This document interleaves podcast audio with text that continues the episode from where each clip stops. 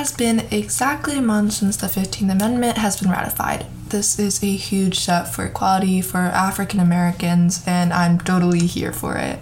Welcome back to this week's episode of the Daily Vibe, and we're here to talk about the 15th Amendment and what it has been causing.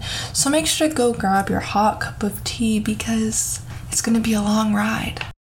Just to recap, or if you are new here, the 15th Amendment was passed by Congress on February 26, 1869, and this year, a month ago, on February 3, 1870, it was ratified. Although this law has been enforced there are people going around it, and some white people are able to weaken the amendment so it prevents the African American men from voting. This is called the Jim Crow laws. This is the action of preventing African American men from having civil rights, even after the 15th Amendment had been ratified.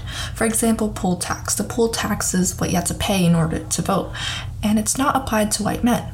Or you have to own property as a condition of voting. After some digging, I found that the Jim Crow laws are enforced by election boards or big groups.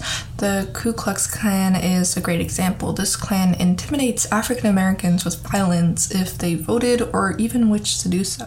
This clan is located in the southern area of America, which is where there are many people still facing the fact that they lost and the war is over. Like, read the newspaper.